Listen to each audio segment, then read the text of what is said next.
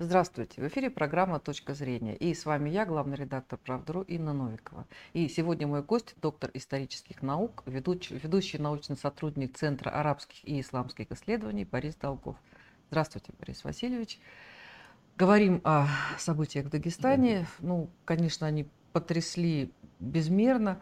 А, и а, весь Запад э, и Украина, э, и Европейский Союз говорят о том, что вот это как раз проявление оголтелого антисемитизма, как чуть ли не государственной политики России. Ну, мы понимаем, что это провокация, и э, вот сегодня будет большое заседание у президента, и я так понимаю, что будут все эти вопросы там рассматриваться и, и обсуждаться. Как вы а, оцениваете события, э, оцениваете эти события и как вы видите причины корни вот того, что произошло? Э, да, действительно, вот эти события в Дагестане, э, это, в общем-то, не, не, несовместимо с э, тем, что, собственно, должно, э, чем должна жить Россия.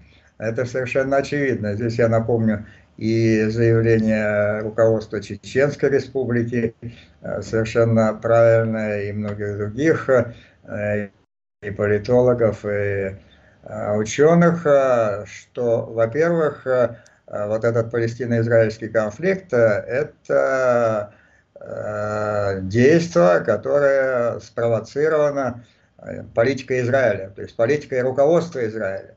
Но э, народ Израиля, э, он, собственно, э, не является вот э, тем или чем, на кого нужно э, возлагать ответственность вот за те действия израильского руководства.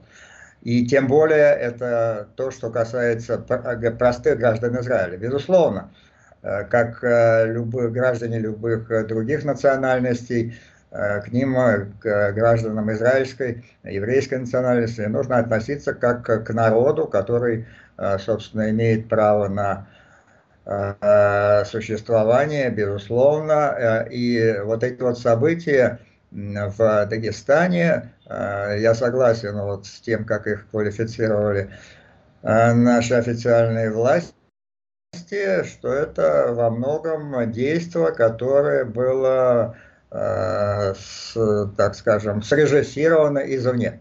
И здесь я хочу еще раз напомнить, что вот э, то, что происходит на Украине, вот этот украинский конфликт, э, это серьезнейшая опасность для России, я еще раз это повторю.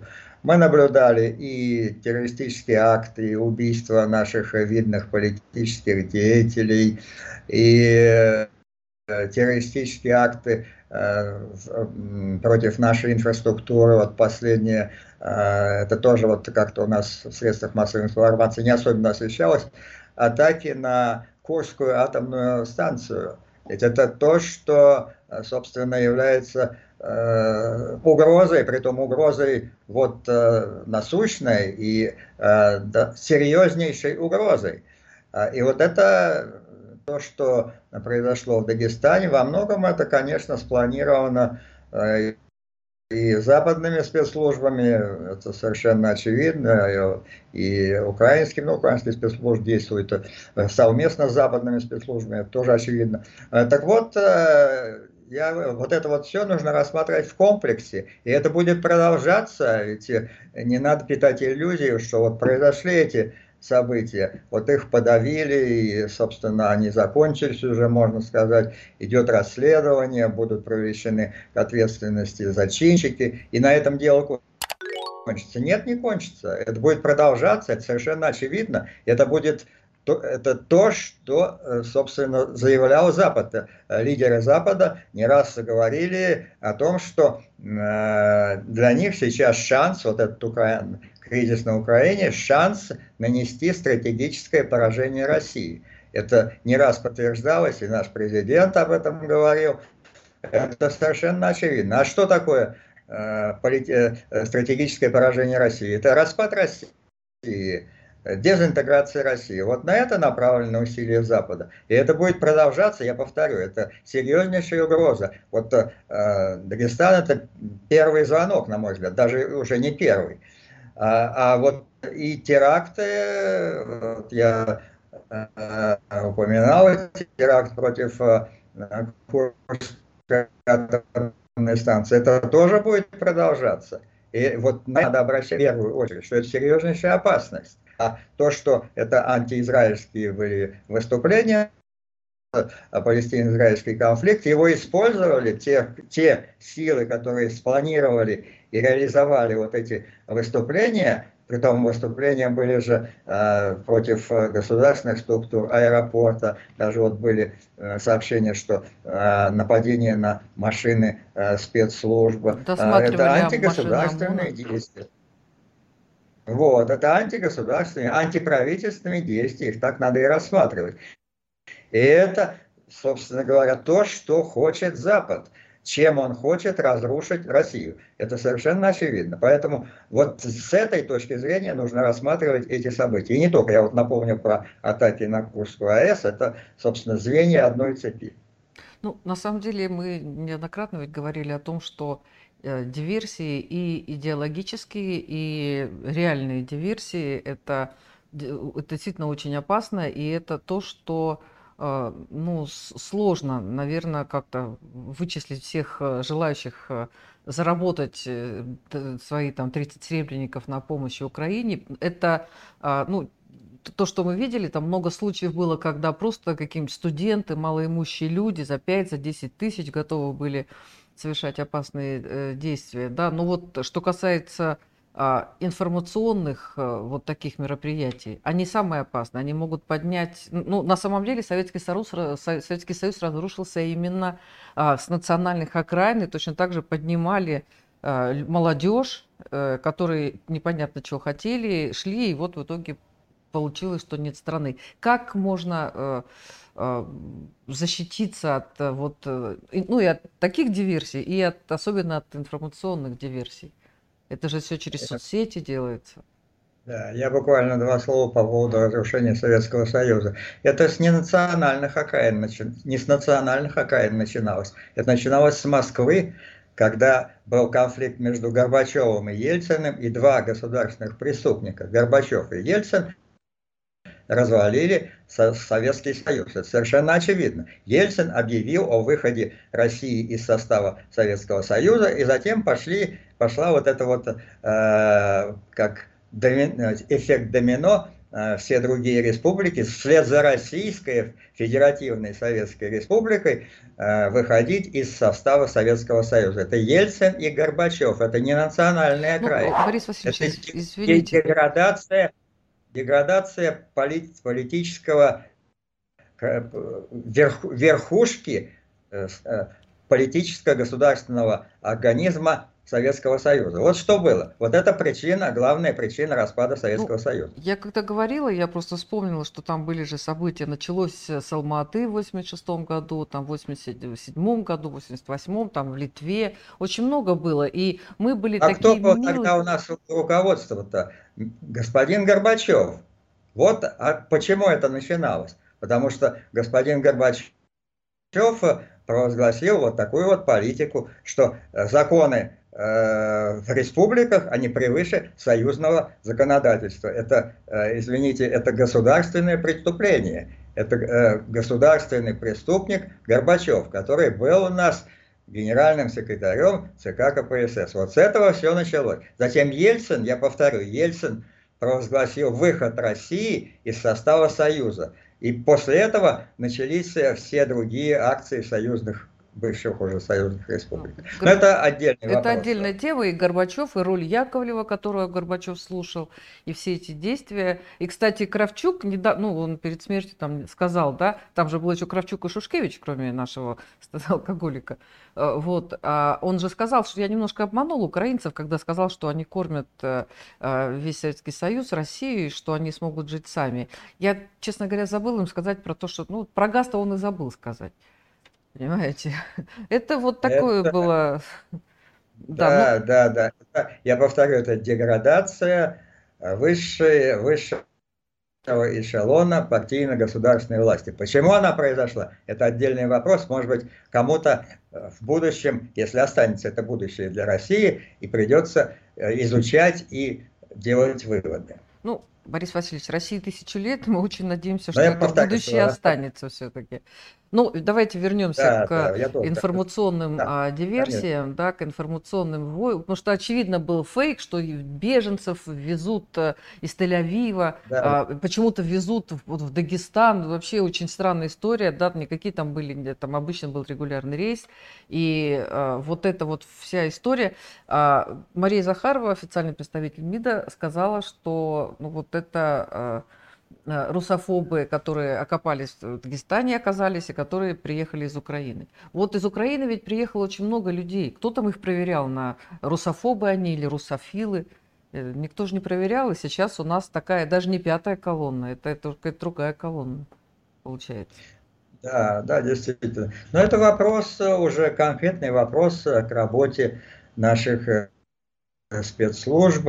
Это вопрос к руководству Дагестана, ну, наверное, не только Дагестана. И если мы более широко посмотрим на эту проблему, то, безусловно, здесь надо э, говорить о том, что вот э, та система, которая сложилась у нас в России, система государственная, политическая, я имею в виду, она во многом состоит из тех людей, которые были выходцами из вот той среды, о которой мы только что говорили, Горбачевской, Ельцинской, к сожалению. И вот эти люди, они смотрят со своих вот тех позиций, которые были э, в 90-х годах, вот э, либерально-демократических. А сейчас нужно смотреть совершенно других позиций. И уже нужна другая Э, ну я не скажу, другая власть, другая элита, и обновление этой элиты, поскольку вот та старая элита, э, Ельцинско-Горбачевская, она была нацелена на разрушение нашего государства, что они и сделали. А сейчас нужна элита, нужны люди, которые нацелены на сохранение и дальнейшее развитие нашего государства, уже России, нужна новая волна, я бы сказал, новая кровь, которые действительно смогли бы что-то э, делать, поскольку вот то, что мы видим, э, я повторю опять, вот, э, ну я буквально две секунды, вот 10 лет обстреливается Донбасс и Донецк, Луганск, и что? И ничего как будто это совершенно нормальное явление. Э, бомбят Москву, бомбят э, Курск, Белгород, Курск, там, да, атомную везде. станцию. Сейчас вот события и Курск, и Белгород, и сейчас вот в Дагестан. Это следующий уже этап развала, это следующий этап вот того плана, о котором говорит Запад, нанесение стратегического поражения России это э, межнациональные, межконфессиональные конфликты. Что делать, как этому противостоять?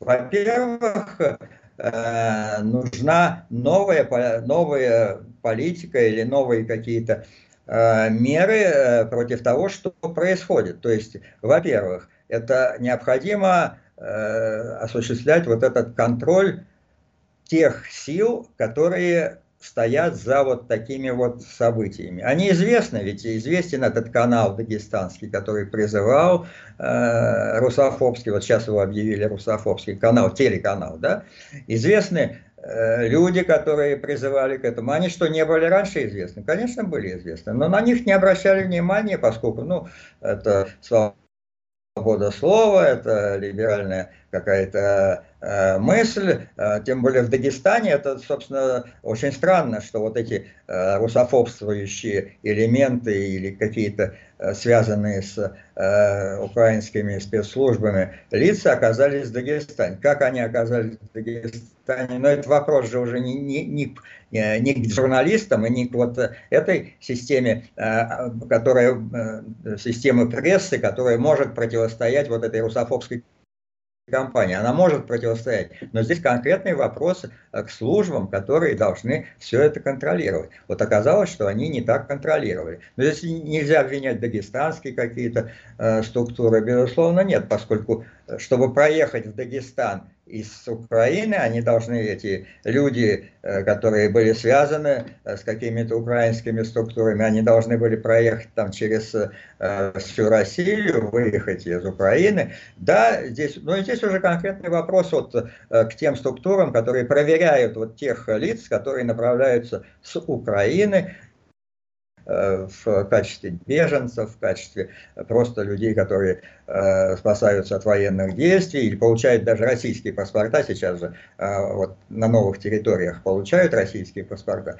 Значит, нужен больший контроль, значит, здесь нужна какая-то новая система, возможно, усиление вот этих вот наших правоохранительных структур, которые должны этим заниматься. Это тоже серьезный вопрос. Но это как-то вот все время у нас э, компаниями идет. Вот э, случился теракт, убили Дарью э, Дугину. Вот поднялась война, волна, да, я помню, Э, выступали ветераны спецслужб, которые говорили, вот мы будем изучать даже опыт Отечественной войны, как вот наши э, деды все это делали, и все это уходит в песок до следующего теракта. Потом опять то же самое начинается. А результатов пока нет. Э, меня, может быть, можно, я хочу просто, чтобы меня правильно поняли. Вот то, что мы видим по поводу этих терактов и вот этих вот э, событий даже в Дагестане, это говорит о том, что вот эта служба безопасности Украины, она действует как у себя дома у нас. Как это такое э, получилось? Почему это случилось? Что нельзя этому противостоять, но это уже не к нам, не к, э, так скажем, сотрудникам или работникам э, средств массовой информации или политологам, э, вопрос. Это вопрос конкретно государственного противодействия вот э, в таком вот в плане э, антипропаганды вот этой вот русофобской, то безусловно здесь роль средств массовой информации. Во-первых, вот то, о чем, с чего мы начали говорить, что нельзя допускать вот этих вот межнациональных э, каких-то противостояний. Еврейские, евреи как таковые или лица еврейской национальности, тем более э, граждане России, причем здесь они, или даже те лица, которые приезжают из Израиля, сейчас имеют двойное гражданство, они не отвечают за э, политику израильского руководства, и не отвечают за те э, даже преступления, которые вот по риторике арабо-мусульманских средств массовой информации совершают израильские власти. Это э, конкретно израильские власти отвечают за это, конкретные лица в израильском руководстве. Так же, как вот э, движение Хамаса, э, ну, это такой вопрос более широкий, более такой уходящий корнями в причины вот этого палестино-израильского конфликта. 76 лет существует, продолжается этот конфликт. Это отдельный вопрос. Спасибо большое. Это была программа «Точка зрения» и наш гость, доктор исторических наук, ведущий научный сотрудник Центра арабских и исламских исследований Борис Долгов.